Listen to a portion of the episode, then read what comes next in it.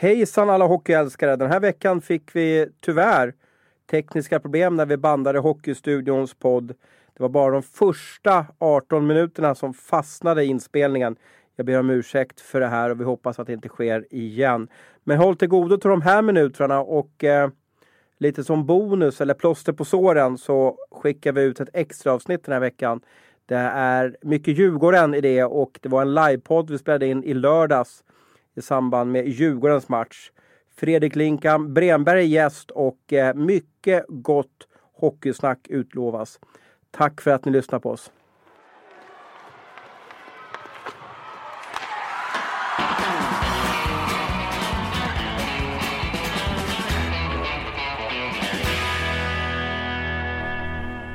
Första advent har passerat så det är en måndag i Schibstedhuset och äntligen måste jag säga får vi sitta här, jag och Mikael Tellqvist och Hans Abrahamsson och prata om ishockey och prata det som har skett i hockeyvärlden och prata det som vi kanske vill ska ske.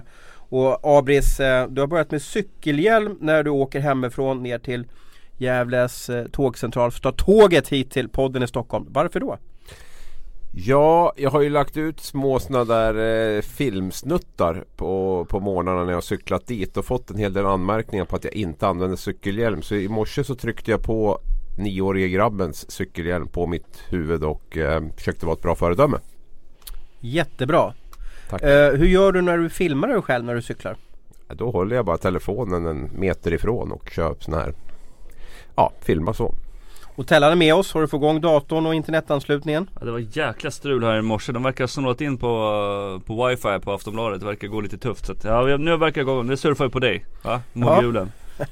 du, du var i Göteborg i helgen. Ja. Vad var bästa med att eh, att, var det bäst att åka hem från, från västkusten eller var det roligt att vara där nere? Ja, det var jättetrevligt. Vi träffade några kompisar som har flyttat ner dit. Vi var och käkade en jättefin julmiddag och sprang runt på Liseberg faktiskt och uh, på julfirandet där. Det var väl inte så jätte julstämning i luften. Det var gråmuligt och regnigt och daskigt sådär men det var, det var trevligt att vara där.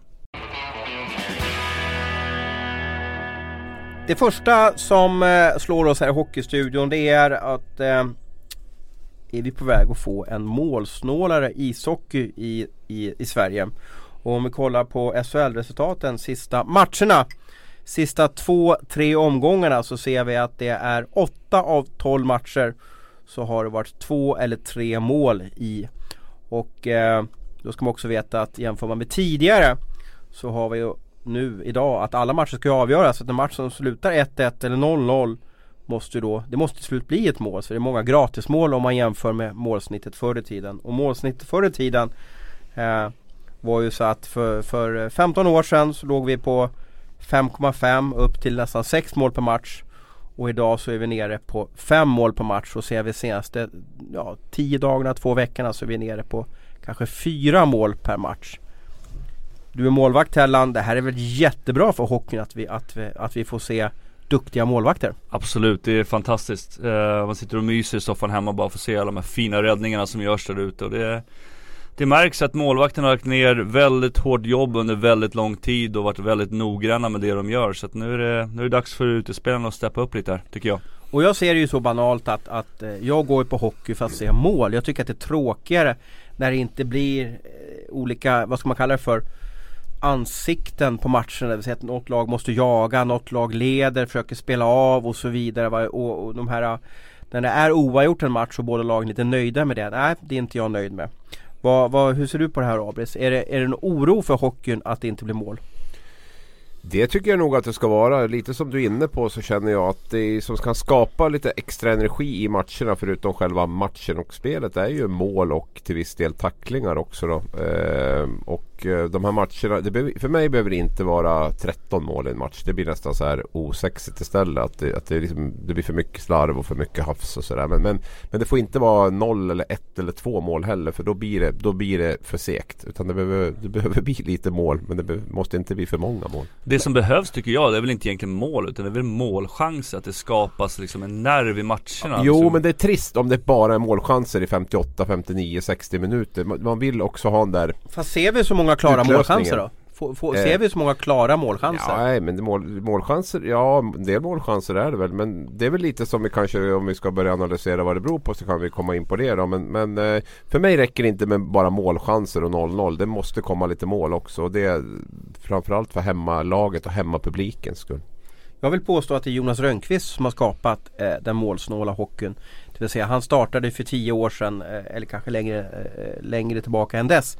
En typ av modern hockey där man skulle eh, Alla fem skulle jobba hem. Man skulle ligga blad mot puckförare. Man skulle ligga väldigt många i skottlinjen. Man ska inte tacklas, det vill säga lägga ut någon energi på det utan jaga hem, vara på rätt sida, hjälpa målvakten i väldigt mycket försvarsspelet. Och det här gör ju att det är väldigt svårt idag att göra mål. Vi såg ju Djurgården-Färjestad i lördags. Såg vi något friläge där, i den matchen Abris? Vi hade ju en två mot etta i alla fall där eh, Färjestad gjorde sitt segermål. Så att, men friläge var det väl sämre med. Det var väl ett friläge där, där det vart en eh, hakning som kunde ha varit en straff istället. Men, men annars var ju inte matchen avgjordes på en två mot etta i alla fall. Du säger att du aldrig ser något två mot etta men, men det fick vi se. Ja, så vi ska väl inte vara för negativa. Jag har köpt en Loka eller någonting för ja, 150 spänn eller någonting. Men jag vill påstå att eh, eh det har ju att göra med att Djurgården också är ett lag som öppnar lite för spelvändningar. Det vill säga det går ganska undan. De, de spelar en höghastighetshockey som är som är, är väldigt rolig att se. Men det skapar också lite spelvändningar för motståndaren. Missar de, blir inte den här perfekta passningen från Djurgårdens backar så blir det en väldigt farlig spelvändning mot, mot Djurgården. Det tror jag många lag märker. Sen om, om Djurgården får upp en skicklighet i sitt passningsspel så blir de eh, eh, svårslagna för det går undan när de kommer in i anfallszon. Jag vill påstå att det beror lite på det, att de kan få lite 3 mot 2 eller 2 mot 1 emot sig. Sen är det väl lite som Abris har varit inne på också, det här med, med skillsen också. För jag menar det är alltid lättare att, att spela försvarsspel än att spela en offensiv hockey. Det är lättare att gå ut och förstöra för ett annat lag än att själv kunna gå framåt och, och, och, göra dragningar och sätta upp ett spel. Då krävs det lite mer skills för, eh, så att eh, ja, Nej men eh, jag, jag, tycker att det är ganska spännande med det här med, med målvaktssättet att det blir mycket mindre mål men naturligtvis så skulle vi vilja att det ska skapas mer målchanser. Ja, vad, hur, eh, nu kan vi konstatera att målsnittet troligtvis inte kommer gå upp. Eh, sen får vi se om trenden i november håller i sig, det vill säga vi har ju visserligen undantaget Skellefteå-Malmö 9-0. Men i övrigt så är det eh, kanske inte de här målfesterna som, som det dras på. Eh, och vi hade väl till och med var det i torsdagens omgång som båda kvällsingar basunerade ut att det var den målsnålaste omgången någonsin. Vad har vi för medicin då Abris? Vi har ju, det handlar ju om att försöka, om vi ska ta lite historiskt så vi har ju tappat väldigt mycket offensiv spets som Tellan är inne på. Vi har ju dessutom utvecklat försvarsspelet som du har varit inne på vilket har gjort att eh, det är väldigt, väldigt trångt att få de här röda avsluten. Det har blivit väldigt svårt att göra mål utifrån de här ytterområdena numera.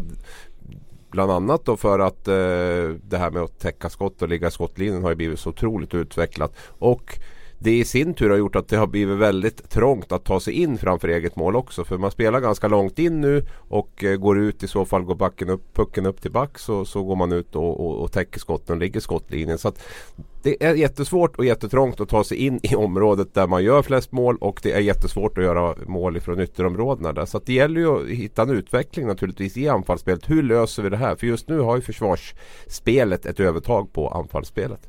Ja, då börjar man att köra målvakten. Ja det är ju ett sätt att driva hårdare på mål där och det, det har vi ju sett exempel på då, den här säsongen. Och, um, men det, det, är ju lite grann resultatet också av att målvakterna haft en jäkla räkmacka och backar har fått tillåtelse boxa ut och det har varit väldigt fredat runt omkring där och så. Så då har väl till slut smugit in en desperation där man måste driva, driva, driva hårt på mål och göra det skjuta den här eh, vad man får göra och inte får göra så långt det bara går den tröskeln.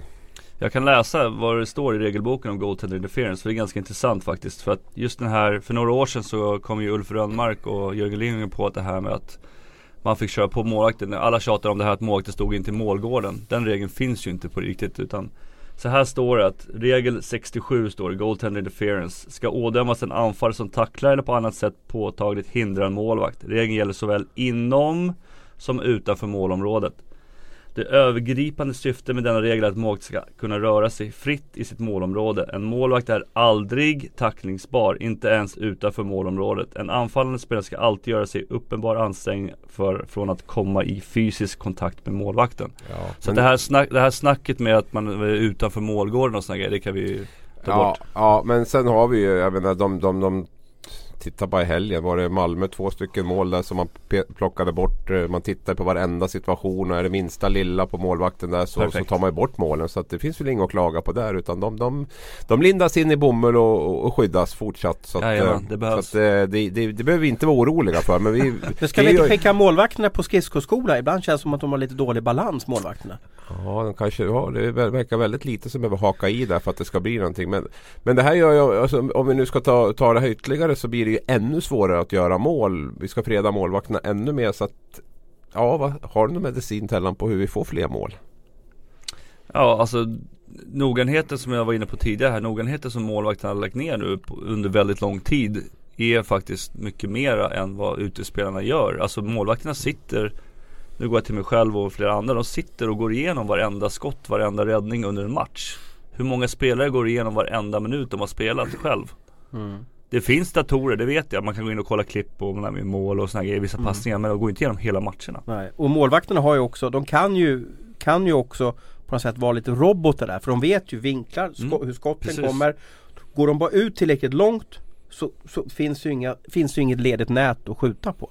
Det, och så det, kan må, eh, backarna boxa ut och så vidare och ta hand om returen och så vidare. Då blir det väldigt svårt att göra mål. och det här tycker jag att målvaktstränaren har ett stort, vet du, det, stor roll i det här också. Till exempel när man bygger powerplay och sådana grejer. Vad är svagheten hos den målvakten man möter till exempel?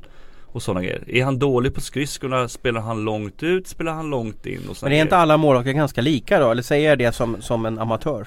Ja. Okej. Mm. Jag tycker att alla är väldigt duktiga och uppträder li, väldigt lika. Nej, men då kan Nä- man säga att alla utespelare ser ungefär likadana ut Nej, också. ja, men de där fram och tillbaka och Ja men när såg du en sliding idag i svensk hockey?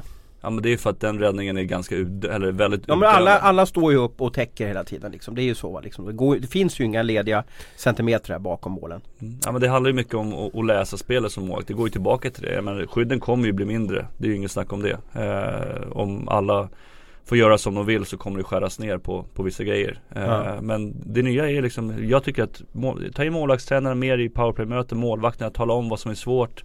Bygga upp det efter det liksom. Istället för att bara köra på samma liksom. Han har ju en poäng Tellan att eh, målvakterna har jobbat lite mer som individuella idrottare. Eh, där man har jobbat väldigt mycket detalj. Jag tänker lite som en friidrottare eller sådär. Att, I och med att det är så en liten grupp också. Oftast bara två målvakter och en tränare. Det är ju, tränaren har ju 50% av sin tid till, till båda målvakterna där. Så att det gör ju också att man kan jobba på ett annat sätt. Och det, det är eh, det finns helt klart en poäng där att man behöver jobba mer med det offensiva spelet. Kanske ha en renodlad offensiv eh, coach som, som jobbar eh, extremt mycket med, med eh, dels målskytte men även powerplay och alla offensiva situationer. Tekningar och Mm. man även kanske måste väva in målvakterna mer noggrant, motståndarmålvakterna mer noggrant i deras svagheter och, och vad det är för något. Men eh, vi införde ju större ytterzoner för några år sedan.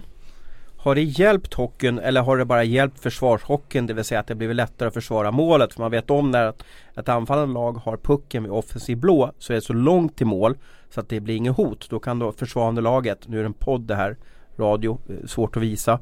Så, det- så det är ganska lätt för försvarande laget att bara låta motståndarna åka runt. Det vill säga det blir inte så farligt med de här offensiva, större offensiva zonerna. Hänger ni med vad jag menar? Mm. Ja men NHL har vi någon så här att de flyttade ner blå, blålinjen va, så öppnade de upp bakom målet lite grann. Att man liksom skulle bli större där. Alltså det skulle kunna vara en grej att man flyttar blålinjen närmare mål så att det känns och kanske mitt, mittzonen blir större också. Så kanske vi slipper några av de här tacklingarna och sådana grejer också. Så att man får lite här offensiva spel, man kan komma mer med fart genom mittzon. Det är inte så tajt där och sådana grejer. Så att, det känns ju som de här två, tre metrarna närmast blålinjen är ganska värdelösa ur, ur målskyttesynpunkt. Så att, eh, men jag vet, ju som, jag vet ju som målvakt, får man fri sikt från blålinjen Det är nästan så att du hinner ta upp en cig- cigarr eller cigarett och tända den och sen liksom göra en räddning liksom. Ja, och det känns även som de här eh, tysta skotten och, och med skymning och även det här med lite touch och grejer.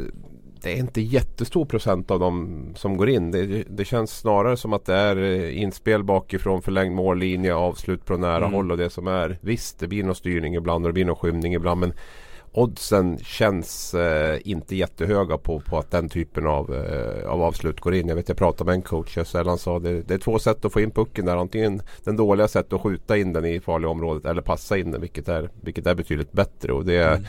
Det, det, känns mer och mer att det, är, att det är där de flesta målen kommer genom att spelas in där fast det är jäkligt trångt. Och sen är det mycket det här med just att nu är det många som åker och ställer sig. Då är det ganska lätt att boxa ut spelare. Alltså det som är en annan grej som är svårt är om folk åker förbi bara precis när skottet kommer. Att man har flera som kanske bara åker förbi. För då blir det svårare att ta, hålla fast och, och checka ut också. Så där har vi en utvecklingsmiljö tycker jag. Lite kortfattat då pojkar. Eh, vi kan ju inte sitta här och göra som någon ding-ding nya regler. För vi lever, oss, vi lever i en internationell hockeyvärld. Det vill säga de regler som finns i Sverige måste finnas internationellt. Men, men om vi spelar fyra mot fyra där ute. Skulle det bli fler mål då? Skulle det bli en roligare hockey? Jag tycker inte, jag tycker hockeyn i sig är bra liksom. Jag tycker inte vi behöver ändra någonting så här. Du är inne på att målen inte eh, harmoniserar nej, med roliga hockey? Nej, nej jag tycker inte det bara. För det, det, det, går i vågor. Snart så kommer det bli, så blir det massor med mål och så börjar man skälla på att målvakterna inte är bra och såna grejer. Men så, jag, menar, jag vet att vi inte ska dra liknelsen med fotbollen men fotbollen gör inte mycket mål men folk kollar på den ändå. Hockey är en bra sport. Sen ska man ju utveckla sporten men jag tror inte på att man ska ta bort det här med att bli fyra mot fyra eller vad det nu kan vara, ändra för mycket. Men däremot kan man göra lite saker med, med arenan, rinken, göra det mindre. Uh, man kommer närmare målet, det blir mer tight. Eh, uh, Sådana grejer skulle man kunna göra. Få ner mm. farten då på, på spelarna, få använda mer skills. Garpenlöv har ju den här målskytteskolan på, på hans sociala medier och jag tror också lite små tricks där så kan man då bli ännu bättre. Har du någon, någon uh, hokus pokus grej till hur vi får fler mål och fler målchanser? Tror man måste jobba mycket med utveckling faktiskt. För att vi, om vi inte ska gå in på regler och ändra eh, zoner och sånt här. så tror jag att det är, eh, det är lösningen. För i och med att vi tappar spets, den individuella skickligheten försvinner ju bort eh, ganska tidigt här. Så, så är det ju det som återstår då. Det är att jobba väldigt eh, strukturerat och taktiskt och, och eh, mycket med video och teknik och sådana saker för att få de här spelarna under absoluta eliten att ändå kunna bli ganska vassa målskyttar. Ett konkret alltså, är ju att till exempel om man är målskytt att man kanske är med när målvakterna kör sin målvaktsträning. För att se vad man jobbar på. Mm. Var finns det luckor någonstans? Men nu tips, om, om, du kan ge tips Tellan, bara lite kort här igen eh, till alla målskyttar som sitter och lyssnar på det här. Vad, vad är det svåraste för en målvakt? Det svåraste för en målvakt är ju när du drar pucken i sidled och skjuter. Att du inte har pucken En halv meter eller meter? Ja eller det kan vara en decimeter bara. För du, okay. när du måste få målvakten att flytta fötterna. Kommer du bara in från kanten Högt eller lågt eller vad? Det är olika, alltså det är gubbhöjden brukar man säga, över benskydden alltså, Två dess eller? Ja och sen uh, mellan armbågen och axeln ska man skjuta uh, Alltså så det blir jättesvårt att visa här men alltså Målvakten håller ju pucken ganska långt ut. Så säger från mellan plocken och bröstkorgen då så blir det en lucka liksom. En triangel brukar man snacka om. Man får googla på det här ska, sen. Men... Ska målskyttarna hitta en sweet spot där de alltid skjuter på eller ska man studera målvakten var öppningarna finns? Uh, jag tycker lite både och. Man ska hitta sin egen grej och känna där man känner sig bekväm. Men däremot så ska man ju liksom titta på vad det är för typ av målvakt man möter varenda kväll.